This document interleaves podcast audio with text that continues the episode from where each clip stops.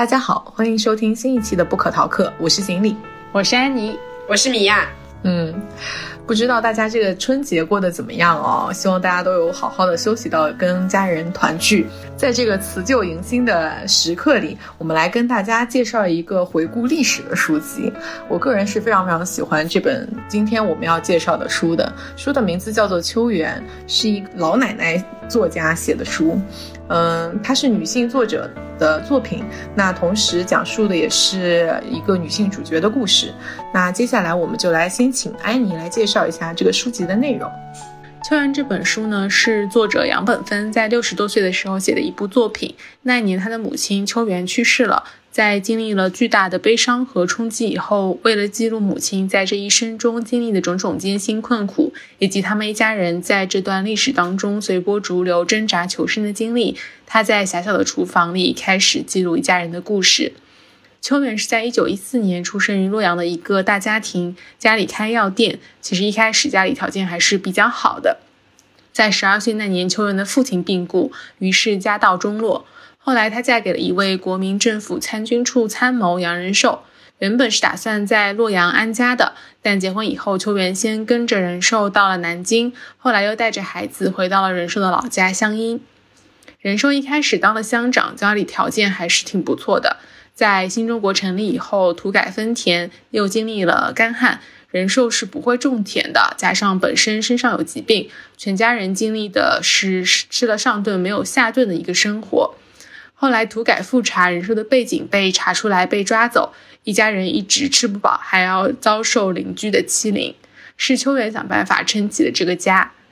仁寿死后，秋元一家为了生计去了湖北，最后再从湖北回到了湖南。他的一生尝尽了酸甜苦辣，还失去了两个孩子，但是他一直坚强的活着。这是一位普通的中国女性的一生，书写了秋元和志华两代中国女性的坚韧。是的，我觉得我也同时看到了书当中，就是中国女性，也许是所有女性，大家其实在性格当中非常重要的一部分，就是她她们的韧性。包括在疫情当中，我们也不断的在网上看到各种各样的小案例，发现女生其实虽然看上去平时看上去柔弱，但是当关键的时候，或者是说真的有苦难发生的时候，反而我们可能呃。会有一个很强的一个坚持在。那我们接下来请米娅来介绍一个作者的情况。嗯，好的。杨本芬她其实是一名非常普通的中国女性。嗯，一九四零年生于湖南湘阴，十七岁的时候她考入了湘阴工业学校，后来进入了江西工大分校。呃，没有毕业就下放农村了。之后数十年的话，相夫教子，为了生计奔波。后来去了一家运输公司工作，直到退休。呃，这一本书《秋园》的话是写于二零零三年。二零零三年完成以后，杨本芬的女儿张红将小说发布到了天涯论坛上，结果有很多的读者在帖子下面留言。所以，为了能够及时的回复读者的留言，呃，杨本芬学会了打字和上网留言，激励了他继续写作。呃，他觉得说那么多人想看，在催更，他要是再不写的话，就对不起他的读者了。在十七年里面，其实这个作品在呃天涯论坛的反响很好，但却一直没有机会出版，直到了二零一九年的时候才被出版社的编辑看到。那么后面正式出版的话是在二零二零年。呃，秋园主要是回忆他的呃杨本芬的母亲的一生嘛。后来，二零二一年又出版了杨本芬的第二部书，叫做《浮木》，是写的是他在秋园里面还没有涵盖到的一些呃细节。他是做了一些其他故事的一个补充。它不像秋园是那种长篇叙事的一整本的小说，《浮木》有点像是一个一个的小故事。另外，就是在二零二二年去年的时候，杨本芬又出版了他的第三部的作品，叫做《我本芬芳》，也讲的是他自己的故事，讲的是他的六十年的婚姻生活。那所有的这三本书里面的故事，都是在他六十一岁以后陆续写出来的。也是非常惊喜的是，他出版的这三部书都成为了当年度的豆瓣的这个年度图书榜单上面上面中国文学小说类的非常靠前的榜单上面。所以，其实我们会发现说，杨本芬的作品，嗯，他的文字非常的朴实，甚至里面夹杂着一些呃方言，就描写的非常非常非常的简洁。呃，他三部作品，呃，如果大家看纸质书的话，就非常小小的一本书，你基本上花个最多花个一上午半天的时间就可以看完的一部一部小说啊。嗯，我们刚才也提到说，就是杨本芬奶奶，她写作的时间开始的还是比较晚，然后也并不是专业的写作者。嗯，他写的故事其实文笔也是很朴实，没有什么特别多华丽的词藻在里面的，但是还是能够吸引那么多人的一个注意，或者说得到那么那么高的一个评价吧。我觉得最重要的，我自己感感觉到的部分，就是一个很真诚的一个人物的形象。特别是当我知道他写的东西不仅是虚幻的故事，而是真实的他的自己自己的事情或者是家人的事情的时候，他的这种真诚以及这里面人物身上闪烁着那种嗯善良的朴实的那种人性的光辉，其实是非常非常可以治愈到我我现在的一个心情的。所以下面我也想跟你们聊一下，说你们是不是有听过一些同样在这个年代的一些故事？就是为什么我们会觉得说这些故事好像就是我们身边的故事一样？哎，你有什么想分享的吗？我在看这本书的时候，就觉得他的整本书里面写下来秋文的一生，让我更加全面的知道了在那个时代。特别是像以前外公外婆跟我讲，他们小时候吃不饱饭，以及像外公他以前好像去读高中，他跟芝华是很像，就是很早就天还没有亮的时候你就得出门，然后就步行，因为都是烂泥路，就是好像那时候也没有自行车，你就只能走去。但是离你最近的学校只有这么远的学校，那他又真的想要读书，所以他就得走非常远的路，以及有时候好像吃不饱。我印象里面他们是那个时候。就是说，真的吃不饱的时候还要吃树皮。在听外公外婆讲的时候，你只是听到了一个小的碎片。看完整本书《秋园》了以后，你就是把这一些事情走了一遍，而且它非常的完整。你就觉得那个时候真的实在是太苦了。所以这个是我感觉在看这本书的时候，让我更加嗯全面的了解了那个时代到底发生了什么事情。嗯，我突然想到《秋园》这个小说里面有有一个段落的情节是，那个秋园他把其中的一个孩子，因为家里面实在是吃不上饭了嘛，他应该是把其中的一个孩子送给别人去养了。然后我就想到说，我外婆其实也是这样的，外婆是被呃在很小的时候被收养的嘛，就是她的原来的家庭，呃，因为家里小孩比较多，然后那个时候条件也比较艰苦，就吃不上饭，把她呃送养。养给了一个可能是在那个时候条件还相对好一点的，有点像地主地主阶级的家庭里面，对对对。然后呃，那家人是没有那个小孩的，所以呃，我外婆那个时候是在她的养父养母家，其实她是独生女，很难得的是受过教育的。后来后来在在那个幼儿园当老师嘛。跟他差不多同年龄的老太太们，就很少会有这种受过教育还能够识字的。嗯让我想到说，那个年代其实会有很多这样子的一些故事，因为家里面小孩多，然后呢又吃不饱饭，所以要么就是死掉的也有，然后也有是送给别人去养的。你们提到这个，我觉得就我突然明白了，就是为什么我会觉得这个故事那么熟悉，因为。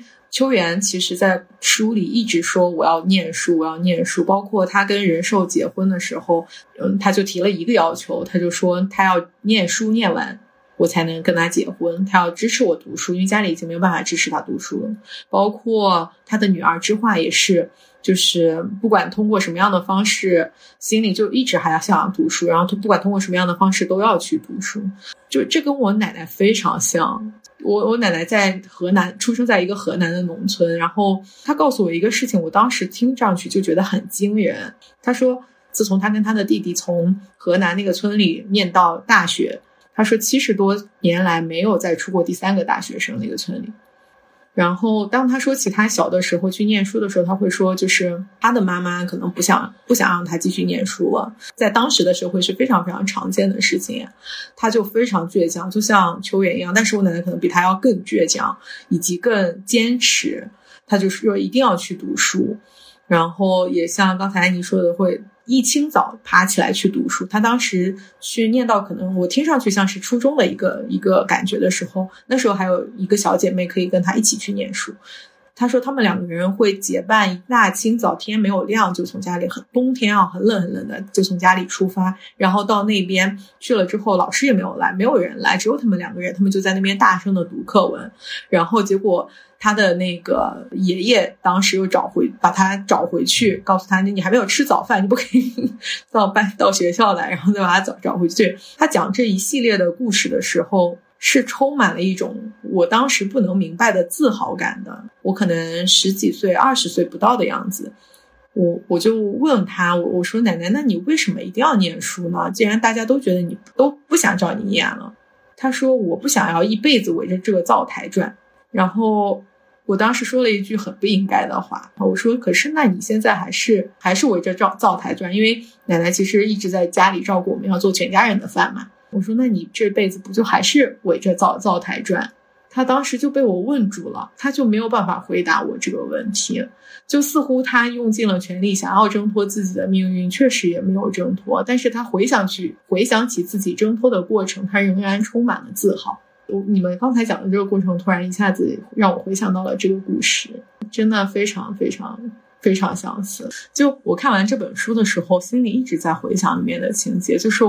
因为杨本芬的整个文风是没有渲染任何苦难的，他不是说我我就是为了把你们这些读者搞哭，我我就要怎么写，我只是平铺直叙的把我看到的、我经历过的、我听说的这些事情记录下来的这样一个文风，所以我我看的时候没有非常的。什么痛哭流涕啊，然后他有好多抽了好多纸啊，其实完全没有的。但是看完之后，这个故事没有办法从我的脑袋里面挥去。但凡我在吃饭的间隙停下来，或者我躺在床上睡觉的时候，我老是会想起里面的情节。然后每当想起这些情节，就会让我觉得心里很酸涩。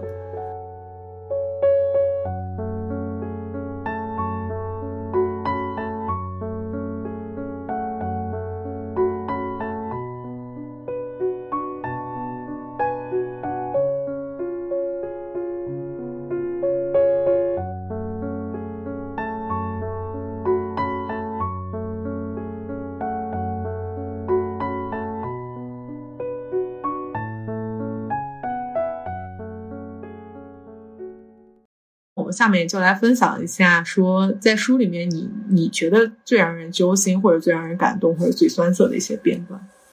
嗯，好的，我想分享的一个是芝华，他在呃后来去读书的时候，就是冬天最难熬的那个时间，他去读书的那一段。其实芝华是从小都没有去读书的，因为她属于是年纪比较大的一个姐姐嘛，家里因为也贫穷嘛，所以芝华是一直没有机会能够去读书。到了十二岁，他都还没有进过学校的门。但他看到同村的女孩子们都已经读完小学了，所以他非常急，经常跟秋元说他想要去上学。但秋元每次都很耐心的跟他说，就是不是不愿意送他去，但是家里真的是饭也吃不饱，而且如果芝华不在的话，家里弟弟。呃，是没有人带的，然后种种菜、搞柴、挑水、洗衣、煮饭都没有人做，那么秋元自己也就不能够去教书，日子就没有办法过下去了。但明知是这样子，芝华的他读书的欲望还是越来越强烈的。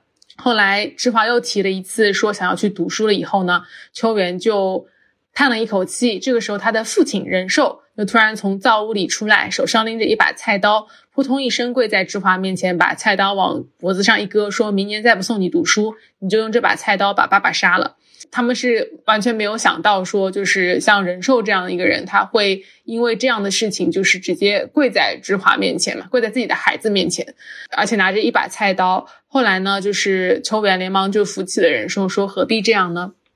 第二年就是应该是秋元下定决心吧，而且秋元把芝华叫到身边，然后跟他说：“你去把屋檐下簸箕里的鸭毛拿到街上去卖掉，卖了钱去买一块写字用的石板，再买一根扎头发的牛筋，要准备读书了。”后来芝华就好不容易去读书。那读书的话，其实最难熬的是冬天嘛，因为天冷了，所以到后来到冬天的这一段，就是芝华他每一天天不亮就要起床。点燃煤油灯，再把柴火烧燃，随即吹黑油灯，因为他是家里想要省油的，以及他要往这个炉火里面去添柴，添柴了以后呢，锅煮开了，他这个锅里煮的是青青的菜叶和数得清的白饭粒，在沸水里上下翻腾。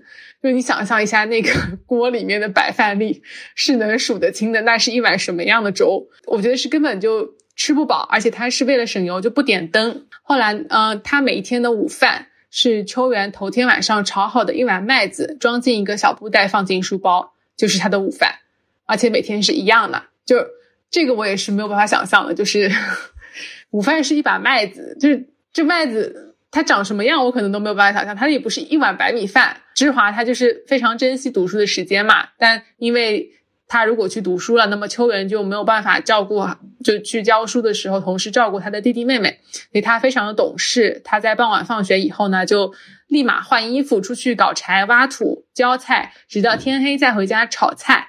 那个时候人寿已经煮好了饭，然后他在吃完了晚饭以后呢，芝华就和秋元一起点一盏煤油灯，替人做针线活。纳鞋底啊，做袜底啊，这样的一些事情。过了一会儿呢，芝华的哈欠哈欠就一个接一个，脑壳朝前栽下去，抬起来又栽下去。每天都这样和秋元一起做到深更半夜才去睡觉。吃不饱加上缺觉，芝华经常头晕眼花，手足疲软，浑身无力，常常一坐下就睡着了。为了不让自己睡着，他自动到教室后面靠着墙站着上课。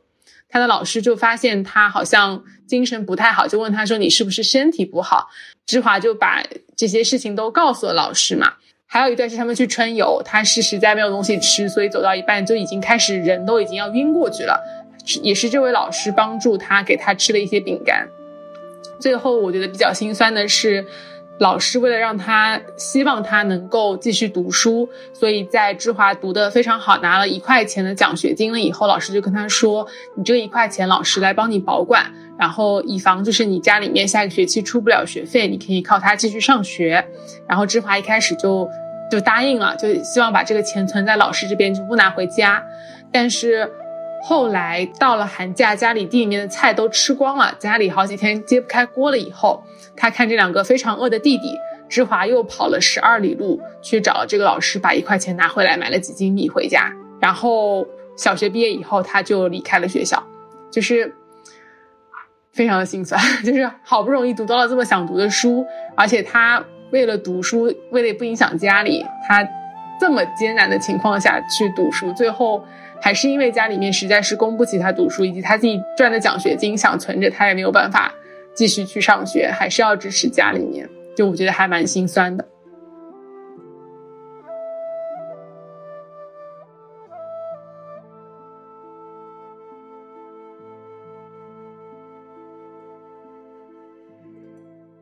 我想分享的这一段是当时知画刚刚考上工业学校，他去开学的时候，呃，应该当时是人寿。死了，人寿死了，然后家里面就剩下秋元还有他两个弟弟嘛。其实智花去上学之前，心里是很挣扎的，因为就相当于家里只有他母亲去支撑起了这个家庭。然后他，呃，他在那个上学之前就一直在家里边做各种各样的家务啊、农活啊，他就想能够能做一点是一点，能够让他妈妈可以。可以轻松一点，然后是秋元跟他跟那个知画说，两个弟弟都大了，家里面呃不用你帮忙带人了，你去考学校吧。若能考取，就出去读书。这么小的年纪做这么重的田里功夫，也挣不到几个工分，留下一条命最要紧。家里有我，有我撑着，读书是知画心心念念却好像永远也盼不到的事情。天晓得他多想去读书啊，但家里这种情况，他又怎能一走了之？他连忙说：“不行，不行，我在家里可以做很多事，妈妈可以少吃些苦。”秋元说：“不必争啦，我早已想好了，就是怕你考不取。”就想到前面就是安妮分享那段知画，那个当时上呃上小学的时候，他也是很想很想去读书，然后他妈妈就一直跟他说：“呃，你再等等。”对，然后到后面是秋元主动跟他说：“你去考试吧，你去考学校吧。”因为我觉得他还是心里会觉得说对这个女儿他是有所亏欠的。终于到了开学那天，秋元早早替智化做了件白洋布褂子，从头上套下去，不开扣，这样更省布。再穿条黑裤子，清清爽爽一个人。入学通知上说学校是新办的，为了建设好学校，正式上课前需劳动十天。要自带簸箕，锄头、扁担等工具。知画带了一担簸箕，为数不多的行李用布包好，放在簸箕里挑着。秋元把知画送到山坳的高坡上，一路上知画几乎没开过口。秋元嘱咐什么，他只是不断点头。母女俩走到坡上一棵树下，秋元停住脚步，说：“就送到这儿。”知画转过身，眼泪哗哗的流，但还是往前走。走几步就回头，直到看不见那棵树和树下的球员，觉得还蛮感人的。上完学，后来去工作，又去那个就成家了以后的故事嘛。然后他又回到了回到了家乡去看球员，就当中发生很多事情，就会很想哭。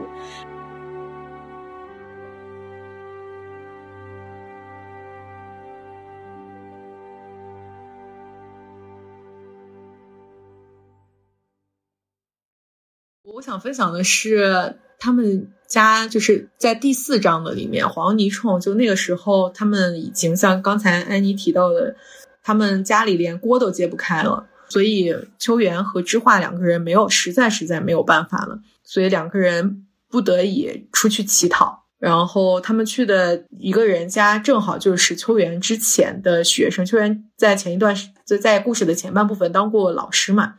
所以其实去的正好是秋元这个学生的一个家里，学生的家长其实很热情的招待了他们，但是秋元还在努力的保持自己的自尊和这个教养。虽然自己是来讨饭的，但是也还仍旧想要尽尽可能的保留自己的自尊。所以在这段这段上面，我我想分享一下这个故事。他们马上要吃饭了。下面就是秋元看到知画的表情，把他叫到身边，小声说：“妈妈晓得你好想吃，好想吃，好想吃，也不能做出一副恶相。这不是在自己家里吃饭时，定要斯文一些，先不要夹好菜，好菜要等别人喊我们才能吃。特别是那波鸡，不要用筷子去捞。”知画好委屈，准备大吃一顿的念头落空了，剩下的只有斯文。总算到了吃饭的时候。知画和秋元先夹萝卜菜吃，知画感到萝卜菜的味道十分鲜美。家里经常吃经常吃没有油的红锅菜，突然吃放了油的菜炒菜，味道果然不同。我不要吃鸡了，这萝卜菜蛮好吃。他心里想。秋元对杏梅母亲说：“杏梅母亲就是学生的家长。这萝卜菜是冬天种的，夏天刚过完，怎么就有萝卜菜了呢？味道好甜。”杏梅母亲说：“这叫热水萝卜菜。”一旦长出就要赶紧吃，若是生了虫就不能吃了。原来秋元也觉得这萝卜菜好吃，鸡肉的香味不停的散发着。幸梅父母不停的喊知画他们吃鸡肉，秋元嘴上答应，就是不当真吃。知画一碗饭都快吃完了，还没吃鸡，不晓得什么时候才能吃。当第一碗饭剩下最后一口时，秋元用调羹舀了一勺鸡肉，连汤一起倒在知画的饭碗里。也替自己咬了一根一条根，知画咬了一口鸡肉，慢慢嚼嚼着品尝着，鸡肉真好吃，比萝卜菜还好吃。吃第二碗饭时，杏梅母亲舀了满满两条根鸡肉倒在秋园碗里，又替知画咬了两条根。秋园将饭和鸡肉吃完，放下筷子，说：“我们吃饱了，你们慢慢吃。”又用脚在桌子底下碰了一下知画，要他莫吃了。杏梅母亲立刻站起来说：“说莫吃饱，莫吃饱，再吃一碗饭。”秋元和知画一个劲儿地说：“吃饱了，吃饱了，不会客气的。”知画偷偷看了看桌上，菜还剩一半多，好可惜。其实他没吃饱。后面就是他们讨饭的情节了。就是杏梅父母匆匆的吃完了饭，杏梅母亲走进灶屋，端了一钵器米出来，问秋元：“带了袋吗？”秋元一下子脸红，忙从裤腰上解下布袋，双手撑开。杏梅母亲双手端起簸箕，将米倒进袋里，又说：“还有袋吗？”知画立马从腰腰上解下布袋，秋元帮知画撑开，满满的两袋米，足有三十来斤。杏梅母亲跟知画和秋元各泡了杯茶，说：“梁老师，我不，我们不久留你们，等下要杏梅爸爸送你们回去，怕你们还要去别的地方，不耽误你们。”秋元又是一阵脸红，说：“不到别处去了。”有有烙多米吗？可能是方言。我看能吃蛮久，只是实在不好意思，多得了你们的，不晓得以后有有不有机会报答你们。杏梅母亲说：“梁老师，千万千万莫那样想，人难免有个落难的时候，你千万要耐烦过。戏伢子一大堆，就靠你。以后有莫里事再来，不要不好意思啊。就我看到这里，就我就很想哭。然后下面的一句话就是秋元的眼泪又流了出来。真的，他这本书里面写了很多的段落都是吃不饱饭。我们现在这个年代应该很难很难想象说，你一天到晚大部分的时间都在为能不能吃上饭这件事情而发愁。但这可能在他们那个年代，这就是生活的绝大部分的事情要要操心的事情了。他们甚至后来连柴都没有。是的，但是说到吃不饱饭，就是他像安妮刚才说，他们的生活是每况愈下，随着时间的时间的变化就越来越难的。一开始，这个秋元和仁寿两个人都还在教书的时候，其实他们还属于村里就比较过得好的这种。然后他可能还有一些以前的家底，然后旁边的这村民反而过得不好。就那个地方，其实我也觉得。就那个时候，秋元其实是一直在帮身边的邻居的，他会叫邻居家的小孩到自己家里来吃饭，只要别人来了之后，他就马上叫人吃，然后一有什么家里有什么好吃的，也会记得说要要分给其他的邻居。然后我想分享的就是，就下面这段是他跑到邻居家邻居家去吃饭的一段，说一到夏天，知画就住下。住下是一种病，就大概会在夏天快来的时候就就开始发作啊，因为夏天太热了，所以导致有各种各样不舒服的情况。就知画就住下，整天不吃饭，光吃点豆腐花，还偏要吃一种野芹菜。每每看到四老官和冰桃吃出一片响声，四老官和冰桃就是他们家旁边贫苦的邻居，四老官是冰桃的爷爷。每每看到四老官和冰桃吃出一片响声，知画的食欲就被勾了起来。他们的饭里总总有各种杂粮，红薯块、红薯丝、蚕豆、豌豆，还有萝卜丝，比那些白米饭香甜得多。四老瓜的嘴巴极歪，饭扒到嘴里还要不断的用筷子往里塞，吃顿饭也是一副手忙脚乱的样子。秋元常让知画他们端呃，常让知画端着饭和他们一起吃，或换碗杂粮吃。知画学着他们吃饭的样子，他们扒一口，知画也扒一口。然后使劲嚼，最后咕咚一声，一口饭就咽到肚子里去了。四老官他们炒菜，只需用块猪肉在锅底抹一抹，炒出来的菜偏偏好吃。知画就喜欢吃他们的菜，特别是用瓦片烤的小咸鱼，两寸多长，不洗，放在一片盖瓦盖屋用的瓦上，把瓦片放在煮好饭后的鱼火上，过一阵儿，小鱼被烤得金黄，崩崩脆烹香。冰桃能吃上这种鱼，就算是美味佳肴了。他眼睛放光，死死盯着鱼碗。只要爹爹，他们爹爹是爷爷的意思。只要爹爹稍有疏忽，一条鱼便飞快塞进嘴里。也有失算的时候，鱼还没夹稳，筷子就被爹爹的筷子压住了。少吃点，太咸。小朋友们在各种各样艰苦的条件下，依旧可以找到生活的乐趣。他们能能发现各种各样的乐趣。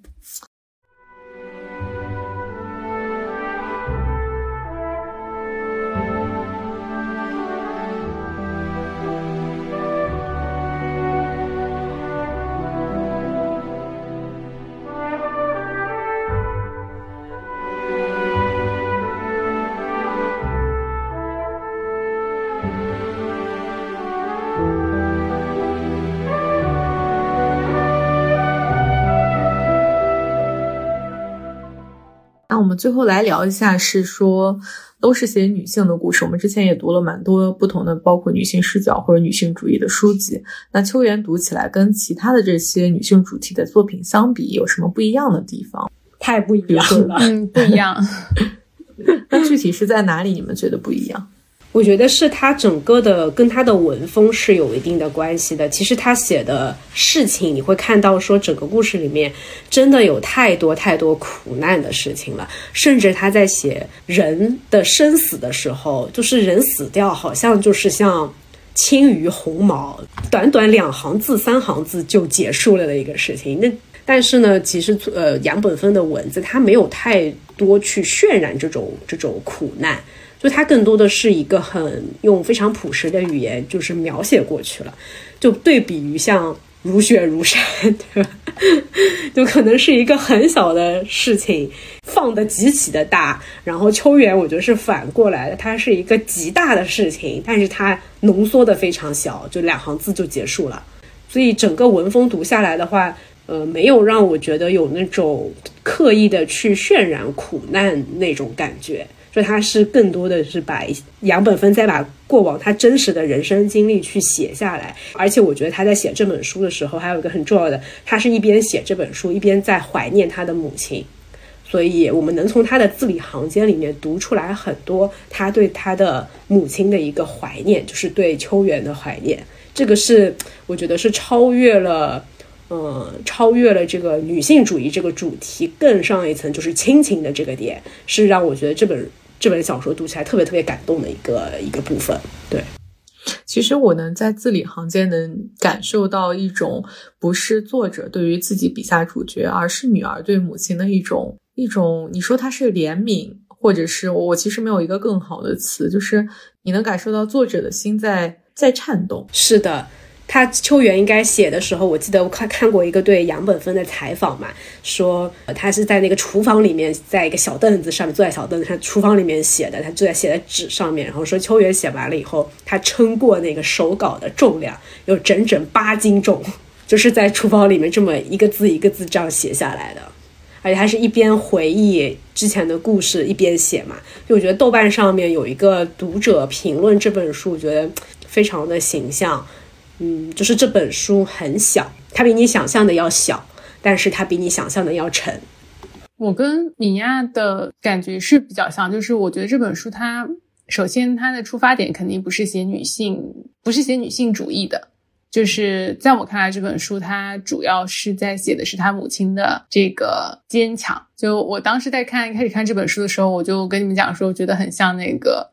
饶平如的那本书嘛，其实他也是在他的妻子去世了以后，开始用他的画画和写作的方式去怀念这个人。所以其实他们都是用自己的语言去怀念自己的亲人。他只是在描写的过程当中出现了女性向的一些，嗯，大家不为大家所知道的女性在这个历史当中经历的一些事情，然后他们在这些事情里面出现的那一种非常坚强的。这一种品质，其实，在看这本书之前，我为什么会说那天在看这本书的后半段的时候，经常特别想哭，是因为就是虽然他这本书的内容当时的确非常非常苦，会让我觉得很难受。还有就是那一天，就我想到我自己的妈妈的时候，那那天正好我爸爸也也就是有阳了嘛，然后 家里长辈又生病，然后就发没发现妈妈是一个刚刚从阳康回来的人。他就要陪着家里的老人先去看病，然后家里面也顾不上，再加上其实在我爸爸也生病的情况下，他要一个人承担所有的事情，他得把上下都安排好，以及平时十点要睡觉的一个人，可能当天就忙到了晚上十二点。在这样的情况下，就是我一直会觉得母亲身上是有一种我现在还没有那么能够理解的那一种力量的。因为我妈妈也是一个很小只的女性嘛，我我会觉得就是就是母亲，他们可能为了孩子，还有为了这个家庭，她能够付出比你想象的多得多的东西，所以这本书是最打动我的是，主要我看到她写出了这一些。因为你说秋元从她原来家庭这么好的条件，到后来。跟着她的丈夫，她的丈夫也不会种田，后来也没有办法赚钱。就是你也不能说这个是她，她丈夫不够好，就是她丈夫也是是因为生病，她是真的没有办法，而且她其实觉得也是对家里人是很亏欠的。但你会看到，就是秋元在这种情况下，她也没有抛弃自己的丈夫，也没有抛弃自己的孩子，她是一直在家里坚守的那个人。她没有说因为这个家变成了这样，那我们就散了吧，或者我就。我就我就离开，我直接改嫁一个人家，类似这样子，想尽一切的办法去把这个家维持下去，就是是非常非常坚强的一个一个事情。嗯，但是我觉得反过来说，他写了这很多的苦难嘛。但我会觉得苦难它就是苦难，但凡我们有的选，没有人会去选苦难。包括说这个秋元，他在面对这么多艰难困苦的情况下，他要撑起这个家里的大小的事情嘛。我会觉得说这是他不得已而为之。我们不应该去，不应该去歌颂苦难，也不应该太去歌颂这种奉献和牺牲的精神。他们都是不得已而为之。就我为什么前面说我不太，我很不喜欢仁寿的这个这个角色，不仅仅是因为说他没有给家里帮上忙，而是他对秋元他是很不真诚的。一开始答应他结婚了以后要让他去读书，而且说是会去洛阳安家的，但这些一个都没有实现，而且还在逃难的这个路路上，本来要去重庆的嘛，又又回到了他的湖南老家去那个湘阴了。你说是因为算命的告诉了他你应该要去一趟嘛？我觉得算命的是说出了他内心的想法。而且我记得他到了那个湘阴以后，他在那边连一个像样的家都没有，就什么都没有。怎么说呢？我觉得秋元是真的是不得已而为之。他们那个年代的女性，可能在他们的世界观里面是不存在说我要离婚，还可以选择有有除了继续把日子过下去以外的第二个选择。但我真的是不太想承认说这是，就我不想去肯定他，因为苦难就是苦难，他不值得被歌颂。包括书里，仁寿其实做了一系列对于家庭错误的决定。他他们本来生活在花屋里，其实是一个挺好的，邻里关系都很融洽的。他就要搬到黄泥冲，然后这个决定似乎秋元也无法给他任何的建议，或者是说他的反对并没有任何的效用。而仁仁寿对于自己的身体健康简直是一无所知。他幻想着自己还可以种地，然后莫名的辞去了自己老师的工作，导致家里迅速的开始揭不揭不开锅，所有的经济压力都给到秋元身上，秋元也就默默的承受。就为什么他要默默的承受？其实跟他自己的受的教育，或者说跟他从小的成长环境也是密切相关的。是的，就是我感觉这个人寿就一直在捅娄子，然后每一次都要让秋元去给他收拾烂摊子。就说实话，我没有把这本书当做女性主义的书来看，就我还是觉得这本书里面可能这一部分比较少，我没有把把把它当做女性向的东西来看。嗯，我没有，我不觉得他是故意要写女性向，我觉得正是因为他不是要写女性向，所以他在里面展现出来的东西反而更真实。比起我单独去看某一个东西，他就是要写一个女性主义的，那个就会让我觉得很刻意，很刻意，很渲染那些苦难。对。那我们今天关于秋园的这个分享就到这边暂时告一段落。也许在未来，我们还可以分享更多杨本芬奶奶的书籍。嗯，我觉得在这期节目的最后，我想跟大家分享杨本芬在他《秋园》这部书前面自序里面写到的一一段话，就是为什么他会开始创作，或者说他的创作对他来说到底是什么样的意义？希望能给。不管是我们自己还是各位听众朋友们，带来一丝说我在寻找我人生意义当中带来一个方向吧。他他在里面写到说，人到晚年，我却像一趟踏上征途的列车，一一种前所未有的动力推着我轰隆轰隆向前赶去。我知道自己写出的故事如同一滴水，最终将汇入人类历史的长河。所以到这边，我们今天的分享就结束了。希望大家不要被沉重的故事所压倒，要看到故事中的爱和希望。嗯，也希望大家能够在春节假期多陪陪家里的长辈。春节假期过了，就还初六呢，还没有结束。就是可以经常回家去看看他们。是的，多听他们讲的故事，你会有一些不一样的收获，好吗？那就谢谢各位的收听，拜拜，拜拜，拜拜。